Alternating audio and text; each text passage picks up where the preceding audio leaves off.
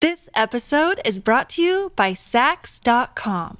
At Saks.com, it's easy to find your new vibe. Dive into the Western trend with gold cowboy boots from Staud, or go full 90s throwback with platforms from Prada. You can shop for everything on your agenda, whether it's a breezy Zimmermann dress for a garden party or a bright Chloe blazer for brunch. Find inspiration for your new vibe every day at Saks.com. Hello, everybody. This is Marshall Poe. I'm the editor of the New Books Network. NBN listeners like to read books and buy them. So we thought we'd tell you that right now, our friends at Princeton University Press are having a remarkable site wide sale. You can get 50% off books, including ebooks and audiobooks, with the code 50, F I F T Y, at checkout until May 31. You can save some real money on Princeton University Press books. I encourage you to go there and check it out. Hello, and welcome to New Books in Asian American Studies, a channel of the New Books Network podcast series. I'm Sitara Thabani. Today I'm speaking with Professor Dorinne Kondo. Dr. Kondo is Professor of Anthropology and American Studies at the University of Southern California and author of the brand new book, World Making Race, Performance, and the Work of Creativity, published by Duke University Press. Dr. Kondo, thank you so much for taking the time to speak with us today. Thank you. I can't tell you how much I appreciate this opportunity, and I thank you for this wonderful podcast series that spotlights work in Asian American studies. It's very important for the field. Well, thank you very much for that. I really enjoyed reading this book and look forward to our conversation. To, to start off, uh, could you please, in your own words, tell us how you would describe world making uh, for your readers and to our listeners? How did this project come about? Ah, well, it's a long story. Um, let me first address the question of um, describe the book a little bit, and then I'll talk about how the book came about. Uh, World Making is based on over 20 years of field work in theater. As a dramaturg, that is someone who provides a third eye between the playwright and director as a playwright myself and as a scholarly critic, so it's a long, long story, um, I deploy these corporeal epistemologies of anthropological ethnography, that is kind of bodily knowledge based in experience, um, as an audience member, as a dramaturg, as a student in acting class, as a playwright, and as a character interviewed and performed on Broadway by playwright and actress Anna Deavere Smith whom I write about in the book. Um, theoretically, the book draws on critical race theory, psychoanalytic theory, and affect theory to analyze the racialized structures of inequality in theater and the arts. So I argue that what I call racial affect is a key site where racial hierarchies are produced and contested. So the question is what's life giving to whom? What drains us of vibrant life and energy, and how is that uh, overdetermined by structures of power. Um, throughout, I spotlight creative process and backstage labor. It makes it rather unusual in uh, terms of conventional drama criticism. And I look at the overall political economy of the theater industry to talk about what I call the work of creativity. One theater artist actually said to me, Those are two words you never hear together. Uh, and, uh, I'm happy about that because I think it's important to understand the larger um, indus- cultural industry. I think the most distinctive contribution of world making, however, is its intervention into genre. I don't think there is anything quite like it the book is shaped like a musical or a play. That is, it has an overture, not an introduction. It's divided into acts that are separated by what I call entr'actes, that is, short first person vignettes based on my experiences in theater. Um, act one, the mise en scène, sets up the theoretical scaffolding of the book, and then uh, the second part of Mise en Scène looks at the political, racialized political economy of the theater industry. Uh, the second act spotlights the work of minoritarian artist Anna Deavere Smith, the African American actress and playwright, um, very celebrated in theater, a pioneer of documentary theater who interviews people and performs them on stage, usually around some kind of crisis. So I worked, for example, I was dramaturg on three world premieres of her plays, but um, in particular, uh, Twilight Los Angeles, about the Los Angeles uprisings. Um, I also analyzed the work of renowned Asian American playwright David Henry Hwang, uh, whose play Yellowface explores the promise and the limits of the post racial, and I've written about his work since 1988 and the appearance of M. Butterfly on Broadway.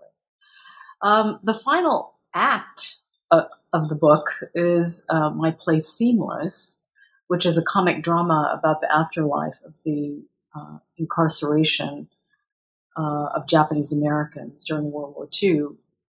It's, the play is not about the actual incarceration, but it's uh, historical reverberations of my generation, the Sansei, who most of us were born after the camps.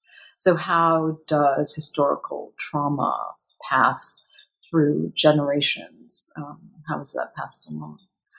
So, the book actually has a kind of narrative trajectory, which I think makes it, uh, which you don't, I think, usually see in scholarly work. So, I use Melanie Klein's object relations theory to trace a kind of journey from a kind of passionate fusion with theater. Theater is so exciting, I can't sleep, to a kind of shattering. I think all minoritarian subjects have encountered this in theater, film, or whatever when, you know, confront the like flattening racism of what you're seeing on stage. Um, to a more realistic and kind of sober attempt to quote unquote repair, to kind of gather the fragments into some kind of provisional alternative that's and that alternative is not sort of healing that's you know fixed once and for all um, it's always kind of in motion.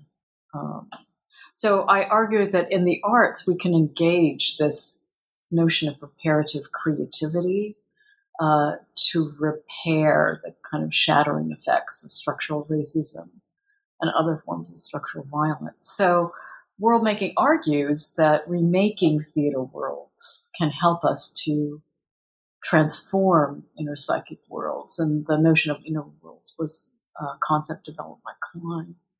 Um, and that too can be an intervention in the larger social world. And I think above all for me, world making represents an integration of the creative and the critical, um, and is for me the integration of life. Um, I guess I can go on about how the project came about. Again, this is a long story. Um, 20 years in the making. So I began as an anthropologist of Japan, as you know. Uh, I studied Japanese quote unquote concepts of self, as they were called in those days, and the performance of gendered work identities on the shop floor of a Japanese factory. In fact, I think Crafting Selves was one of the first ethnographies to engage with post structuralist theories of the subject. Um, my second book about face writes a kind of transition from Asian to Asian American studies. I tried to trace the circulating Orientalisms and counter Orientalisms in the Japanese fashion industry and in Asian American theater. So I put together fashion and theater as my um, sites. In terms of the larger trajectory of this project, um, it might be useful to turn to an article of mine called Undisciplined Subjects that was in the anthology Orientations, edited by Kandice Chuh and Karen Shimakawa. Um, and there I discussed my move toward theater and the creative as and into Asian American studies or critical race studies as a form of decolonizing from East Asian studies and to some degree from anthropology. I still love my discipline. I love anthropology's prizing of what I call corporeal epistemologies, but this move toward the creative um, and the journey through this process is really shaping um, the trajectory of world making. Well, you present a, a very compelling work in world making. I think the narrative and, and the trajectory that uh, unfolds really does a lot of work on multiple level, levels, both uh, intellectually stimulating, but also uh, emotionally very touching. Uh, before we get to uh, the creative aspect of your work and, and, incorporating that into your larger projects, um, which seems like it is an extension of work that you have been doing for quite a while, as you say, I'd like to focus on some of the theoretical contributions uh, with which you begin in the book. and One very important contribution you make, I think, is the question that you raise how by making art do we make race? Mm-hmm. Now, if I can turn this question back to you, what are some of the ways in which race is made through art generally and, and theater specifically? Okay. First, let me start and I'll, I'll elaborate later. But one of the arguments I'm trying to make in the book is to kind of destabilize the theory versus creative binaries. So, one of my arguments is that creative work or what we call practice and so on and so forth is enacting theory. So, with that as a sort of overarching comment, let me just say that for me, art tout court, I think, represents a kind of vision of possibility mm-hmm. of transcendent human nature, the aesthetic sublime, and the universal human being in a way. So it's, you know, because it's exalted, it's the transcendent, you know, it's the kind of finest expression of, you know, the human and so on and so forth. But I think we have to question whose visions are these really and who's excluded um, and therefore who is not quite as human. So, uh, who is granted a fully dimensional public existence?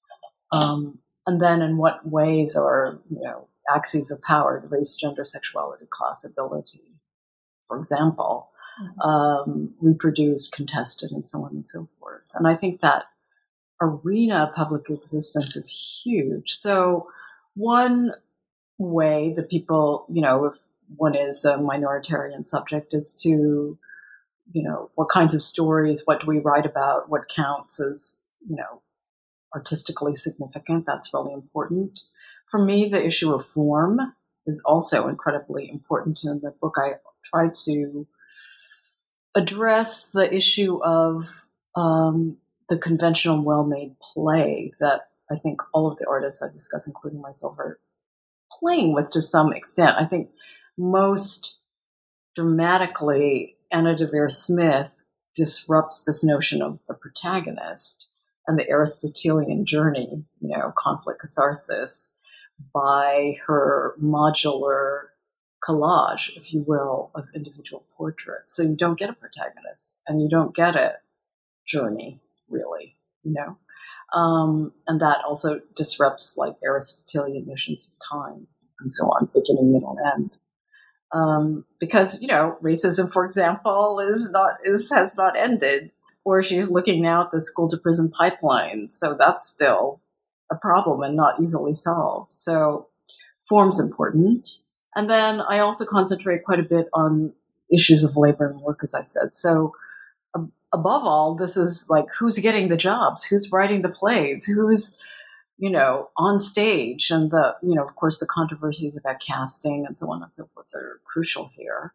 Um, and who's behind the scenes. I think most people don't really think about that, but you know, one of the things that I really respect about Smith's work, for example, like the was its diversity in terms of both who is on the stage, what characters are being represented, what stories are being told, and who is behind the scenes, including, you know, the lighting designer, very important, you know, set design, all of those things. Um, dramaturgs, crucially. Um, so I very much respect her attention to these issues. It's a, it's an issue of um, labor and of being able to make a living. Theater is not a lucrative profession.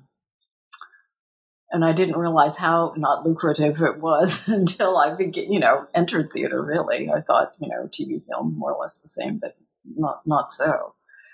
Um, so I think it's very important to uh, think about race making in all these ways. In terms of, for example, um, the backstage and backstage labor, one of the things that ethnography affords, for example, is like looking at the kind of minutia of everyday life, the imponderability of everyday life, and the ways that small decisions can affect how we make race. You know, like for Smith, it's like what characters are in, what segments of her interviews are used, how are they sequenced? Mm-hmm. You know, all of those things actually bear a meaning. So uh, there can be all kinds of small decisions that affect uh, what goes on stage and mm-hmm. therefore how race is made. So.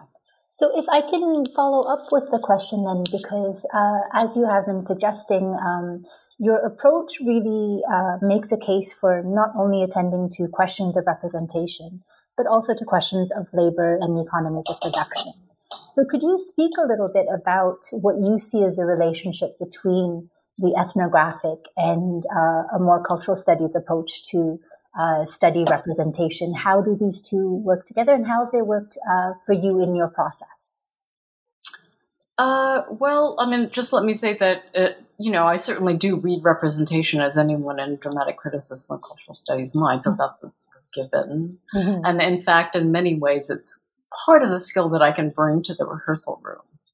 Like this really isn't working. Like it's highly problematic in these particular ways. Um, I think ethnography as a corporeal epistemology is really crucial to the uh, to my book. Um, my own um, playwriting. Well, let, let, me just say that uh, ethnography or anthropological ethnography values experience um, and the kind of fleshy messiness of everyday life. And I think for studying performance, understanding fleshy messiness is really important. Um, in terms of the thinking about the um, project as a whole, I don't think I would have started writing about theater except for my own uh, initial kind of ethnographic uh, introduction to theater, uh, both as audience member, but as uh, a member of the first class in the David Henry Hwang Playwrights Institute at East West Players, which is the um, Asian American theater in Los Angeles and the longest running, continuously running theater of color in the U.S. Actually, um, so as an anthropologist, I was, you know, oh, how are uh, Asian American playwrights trained, or you know, and also like it, I thought it would be a good source for contacts and so on, like you know, to lead me since I was thinking about writing about Asian American But then it kind of took on this life of its own. So it was really like having that experience was incredibly crucial um, to the shaping of this project and my emphasis on um, reparative creativity and you know full participation. Um, I should also I also want to point to participation backstage as an indispensable part of understanding. So particularly where Anna Deavere Smith's work is concerned, I think that her work in say journalism can often she interviews different people and performs them on stage for those of your listeners who aren't familiar with her work um, she her work can often be, I think, misunderstood as simple, simply a kind of liberal humanist. Oh, you know what I mean? We can all get along, or you know, from many one, the pluribus unum conceives, and all of that. Um, being backstage, I think that there it's more far more complicated, and that she actually has a far more kind of power sensitive, race conscious um, intention and strategy. Uh, so, one of my chapters in the book looks at our dramaturgy all those many years ago in Twilight Los Angeles, the year after the 92 uprisings, and examines, you know, circulating discourses of the 90s multiculturalism and so on, but also what happened what happened backstage like transforms my um, appra- not appraisal, but well, let's just say deeply intensifies my appreciation for her. So Smith, in trying to understand the multiplicity, racial multiplicity of Los Angeles, invited dramaturgs of different from different racial groups. And yes, you can say that that's problematic, but it's better than not having them uh, to help her shape the play or give feedback. So she would bring in and kind of lip sync to then what then were cassette tapes.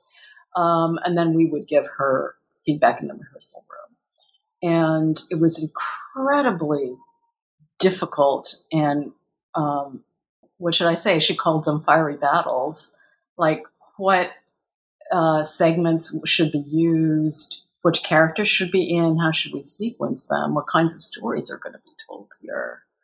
Um, but she welcomed that and was able to um, take account of our, well, what should I say, survive our fiery battles, um, assimilate that, rewrite, and perform.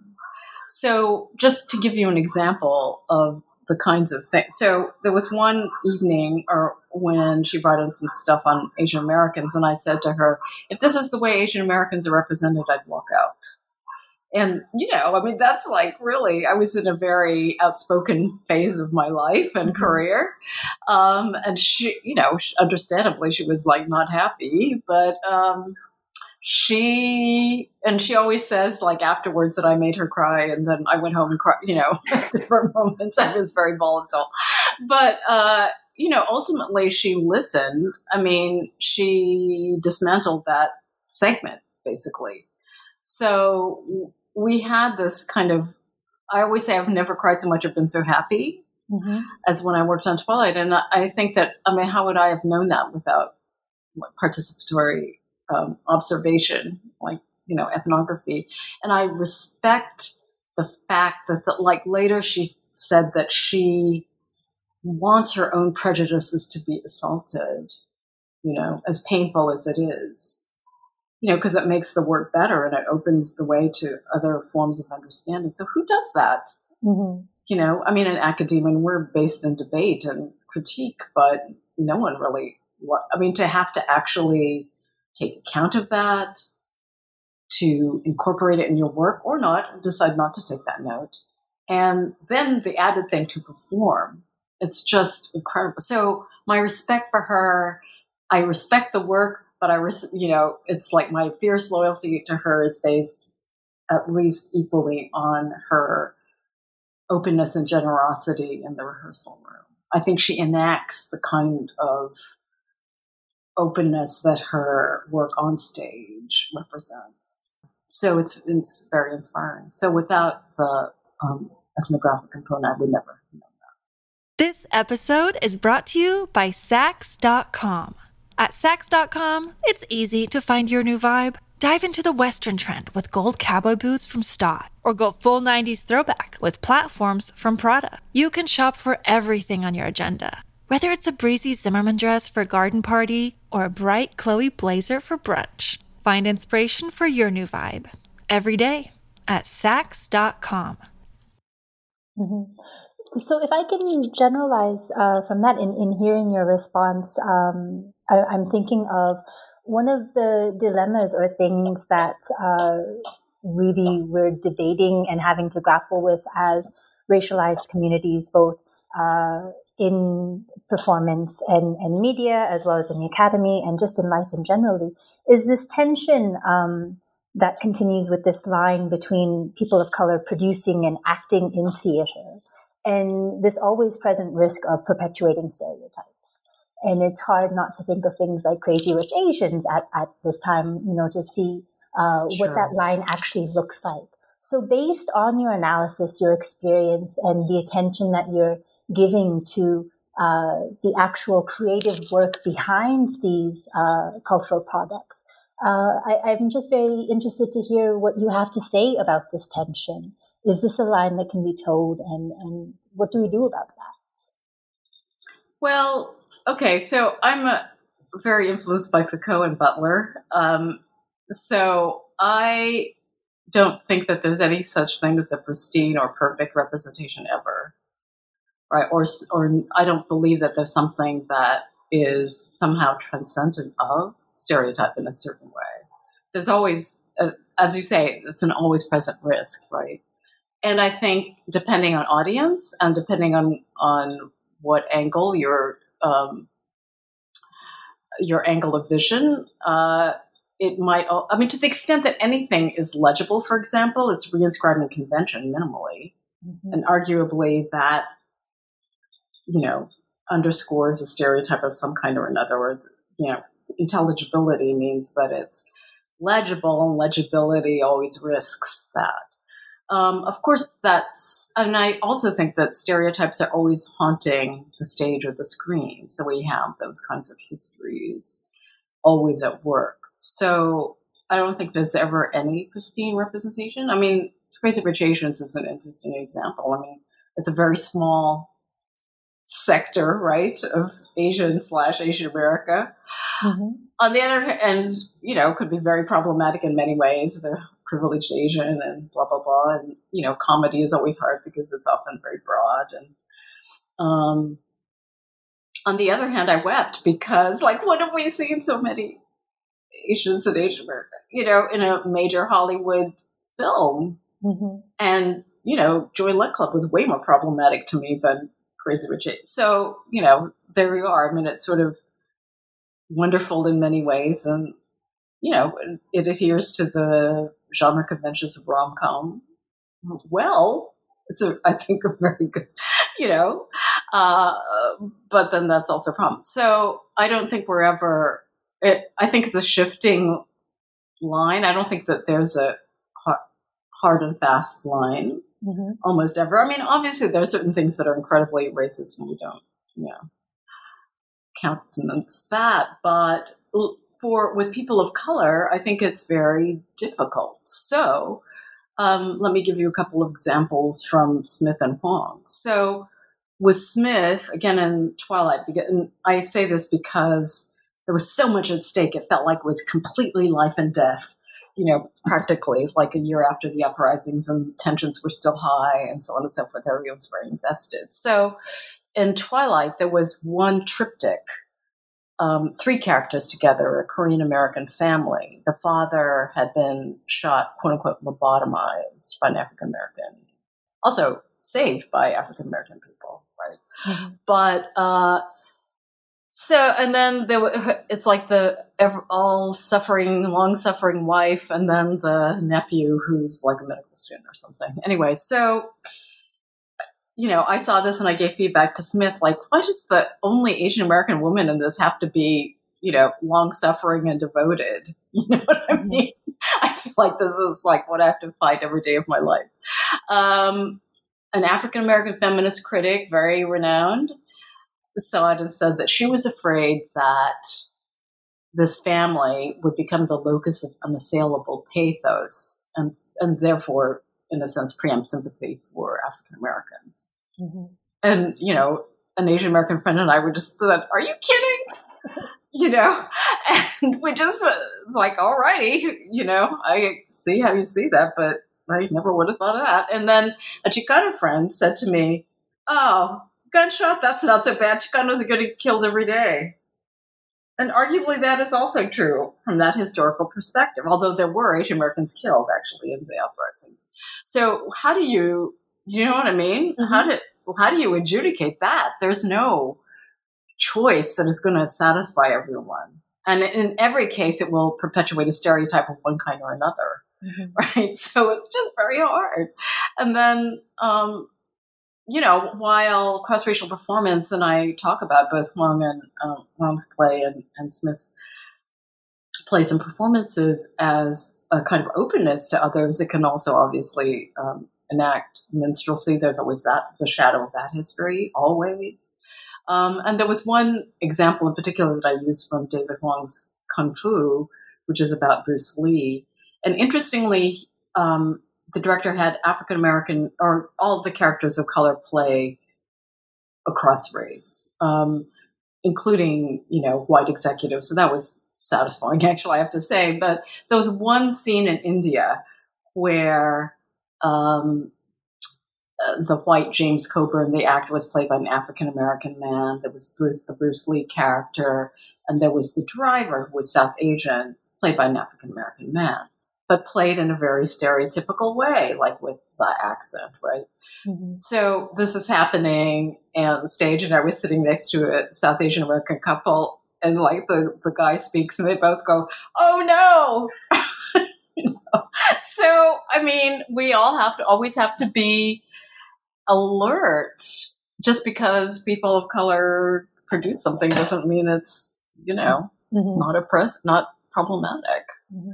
So I think in in reading your book and in listening to you talk right now, what you do so powerfully is evoke that feeling that, as you say, um, pretty much everybody from a racialized, minoritized community feels when they're in the audience um, and they see something on stage and, and their relationship to what they see on stage.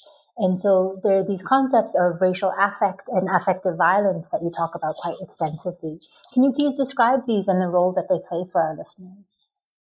Yes, I mean, I think anyone who's a minoritarian subject along any axis has probably had these experiences, and I use the phenomenological as the kind of point of entry into theorizing racial affect and affective violence. So, um, okay, so how many of us have gone to the theater, museum, TV, film, and just seen something that was flattening that um, you have to recover from. Maybe you never recover from it, you know, might take a lifetime. So in the book, I talk about, um, you know, the moment of shattering in the book is going with an African American colleague to see Clybourne Park, which, you know, won Pulitzers, it won Tonys.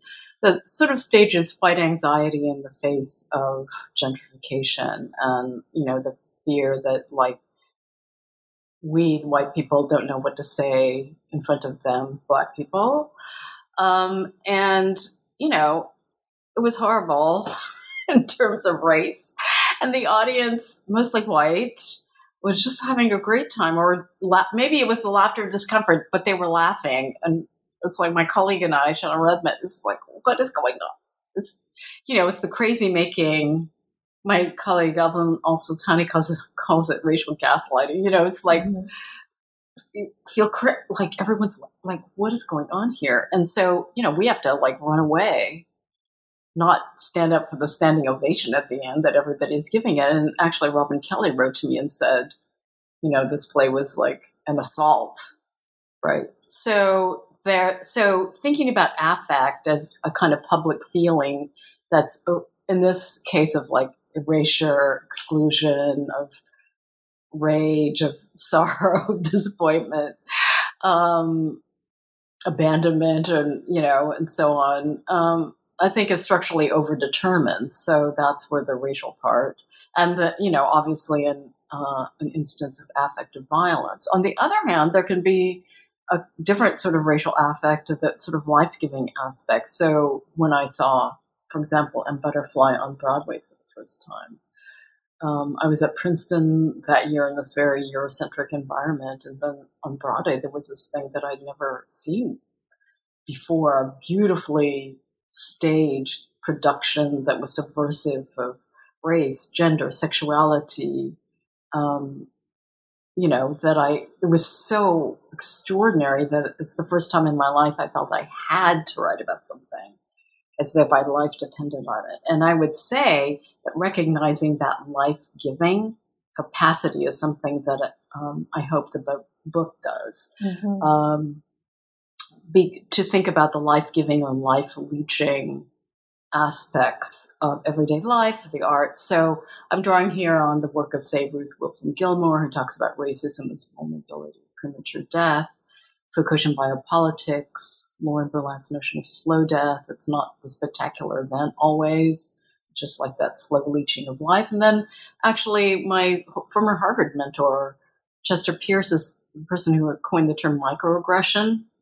But the ways those little, it may seem little, you know, it's not like literally ending your biological life, but it saps your energy, encroaches on your space and time you know, it takes time to recover from these.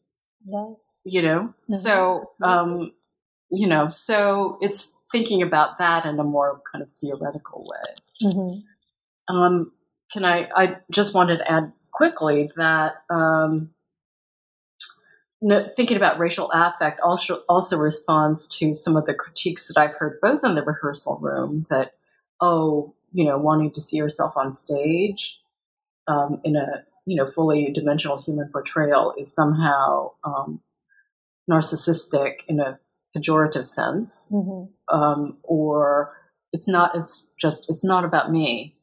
So, I, and I've also heard this in academia actually, and I want to problematize that notion of narcissism. And Freud, it's absolutely necessary for subject formation, for one thing. Mm-hmm. Um, so the notion is always an only pejorative, and then Sara Ahmed's like refiguration of that. Um, and, you know, and showing how the so called narcissistic is um, important in every especially at the level of the nation state, and gets projected onto minoritized populations. Mm-hmm. So the nation state needs to needs kind of narcissistic reflection of itself, um, but then projects that need onto the uh, minoritized subjects who aren't doing enough of that. Um, mm-hmm. Anyway, so there's the psychoanalytic theory, there's public feelings, affect theory, Deleuze, affecting and being affected that are all coming into play. No. And certainly, of course, Klein and you know queer theory. So. Mm, absolutely, you, you bring together all of these different conversations uh, to really show the complexity of, of the work that goes both uh, on backstage as well as, as the works we see on stage as well. So, with that, if we can turn to your own play, uh, the full length work Seamless, with which you very effectively conclude your book. Um, I'd love to hear more about that and why you thought it was important for you to integrate your creative work in this way, uh, specifically in ending the book with this play. Uh, in what ways does your playwriting overlap with your academic writing? In which ways do they diverge, or really uh, are they um, the same for you in, in, in many ways? Um, well, I'd like to. There is always a tension, I think, because in part because of the structural. Uh, what do I say? That structurally and in terms of institutions, they're not given the same weight yes. or thought about in the same way. So that's a huge problem. And so I want to make a case that creative work should be taken seriously. I, you know, it won't happen in my lifetime. I'm well aware, but I think the fight is worth fighting. Um, so the so because I was looking at notions of reparative creativity, it seemed uh, important to think about my own efforts um, to enact this kind of repair through creative work. Um, you know, and it's given me a deeper appreciation of the kinds of difficulties and challenges that artists have to navigate.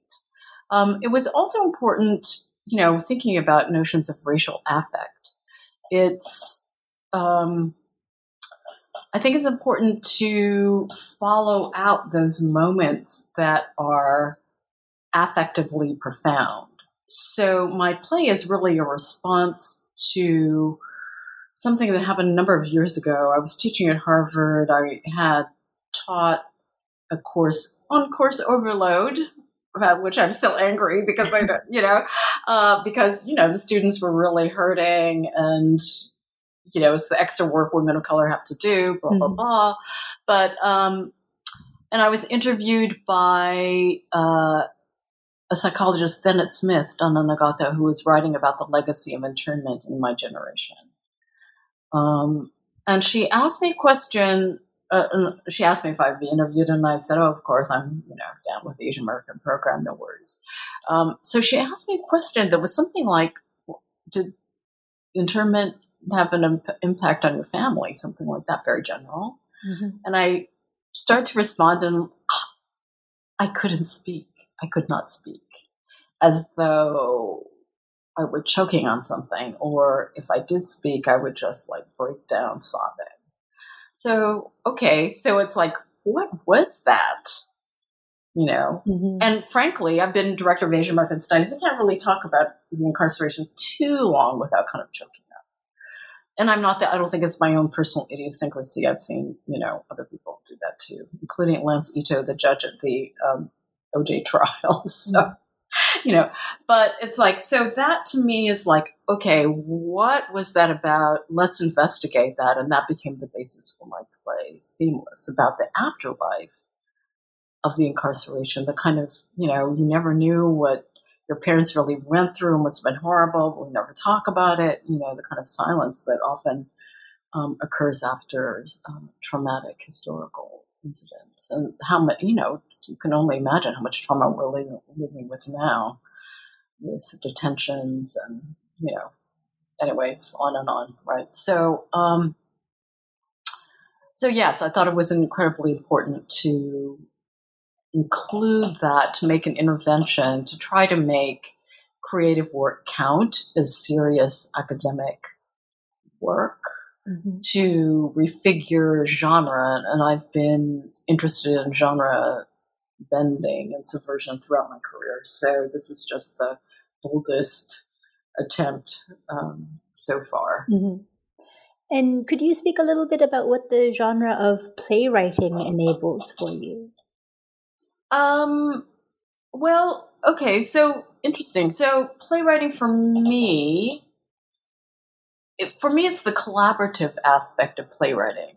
So as academics, and particularly those in the humanities, rarely do we collaborate on anything, right? So, and other creative modes like novels or poetry, it's very much like the lone person generally. Sometimes you can perform and so on afterwards, but so playwriting um, yes, you can sit by yourself, and there are those moments.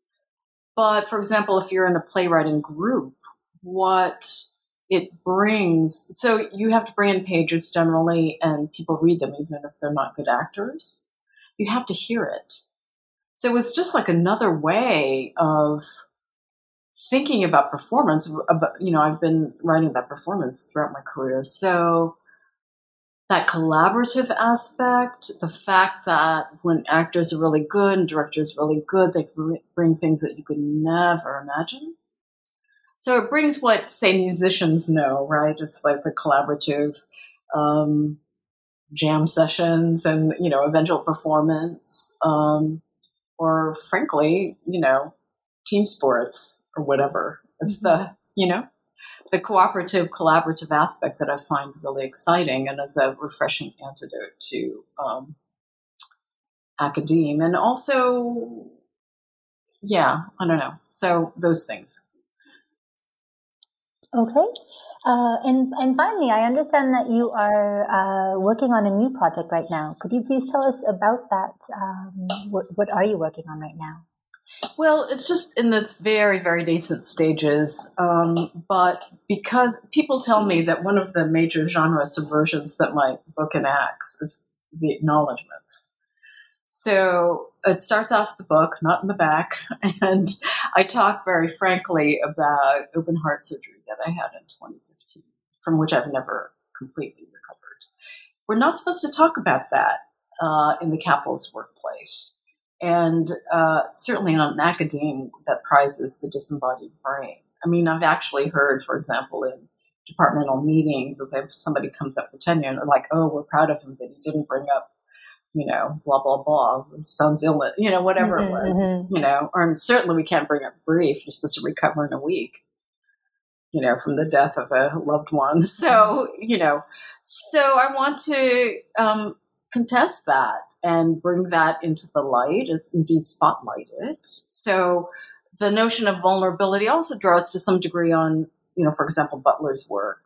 So an ethics of vulnerability, a politics of vulnerability would um, ground itself in our openness to each other and our ability to of touch each other, but also to be harmed, right? To affect and be affected by others um, in all kinds of different ways. Um, so illness and disability would be one node. I probably at some point when I am able to face the pain of it, uh, write pl- another play. Um, but there are also um, theatrical works that deal with disability in various registers. Um, and I also want to uh, think about sexual and racial harassment. Um, that was the reason f- that I wrote my first play. My first job was at Harvard, and um, I, what should I say? Um, it was very, I don't know, I'll, I'll say this on the podcast, but Josh Chambers Letson's book, After the Party. So we read it in my cultural theory class, and it has a chapter on a Japanese dancer. And I looked at it, and there was somebody who photographed it that I had known who had harassed Asian American undergraduates, of mine. and I just like, I just went into ugly crying. I couldn't help it. It was just like unbelievable. Poor Josh, you know, but, um, but that kind of formation of East Asian studies based on a certain kind of Orientalism, the supine, you know, exotic erotic, right? Asian American woman, you know, so I want to think about sexual and racial harassment, but also think about institutional formations like East Asian studies and, you know, ethnic studies, tra- the transnational, the transpacific, as well as like to what degree are we treading in the same tracks, at least to some extent. Mm-hmm. You know? mm-hmm. So, um, so all of those things I think will be part of it. And, and in terms of thinking about the positive aspects of vulnerability, I want to continue my exploration of performances that cross um, lines of race, gender, and so on and so forth. Right now, I'm interested in um, work of certain Latinx playwrights and artists who are doing that kind of thing. The Chicano Latino trio Culture Clash, Luis Valdez and his play Valley of the Heart that looks at the relations of Chicanx um, sharecroppers and uh, Japanese Americans who were incarcerated, um, and then also the work of Quiara Alegría Hudes, who looks at the um, histories of Latinx soldiers who were stationed in various exotic Oriental locales, you know, in our various wars in the U.S. So uh, those are some of the nodes that I'm hoping to pursue with a new project currently called Vulnerable Theory. Okay, well, I, I look forward to, to seeing it when you're done with it. Professor Kondo, thank you so much. It was such a pleasure to speak with you about your new book, World Making, as well as about your work more generally. Thank you for taking this time. Thank you so much.